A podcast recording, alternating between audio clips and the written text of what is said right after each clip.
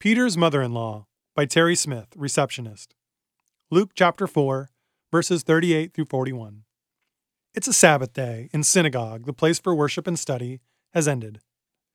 Jesus, along with James and John, heads to the home of Peter and Andrew. There he's told of a woman in bed suffering from a high fever. Her name isn't given, but we know this she's Peter's mother in law. Jesus goes to her. Matthew says that Jesus touched her hand. Mark that he took her hand.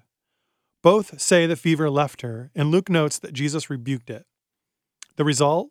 She gets up and begins to wait on him and everyone else. She uses the hand that he touched to serve him and the others out of sheer gratitude. Cynical eyes might see the healing as self serving. The healing got her and her feet to serve the men. I wonder, did she see her recovery that way? Or did she begin to realize, having been made well, that her healing wasn't all that was remarkable that day?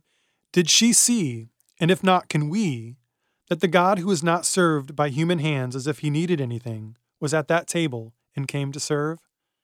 Did her own service respond in sheer gratitude? Before she was my mother in law, when I was in the last two years of high school, Jane Smith, just like Andrew did with Peter, brought me to Jesus.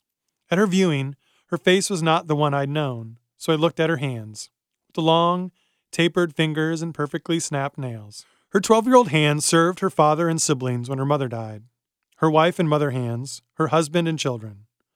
Her grandmother hands, the two grandchildren she helped raise. And when cancer ate away at her 64 year old life, when it was evident there would be no healing, even then, out of gratitude and worship, she raised her hand one night and whispered, Jesus, I love you. Take a moment to look at your hands how are you using them for Jesus?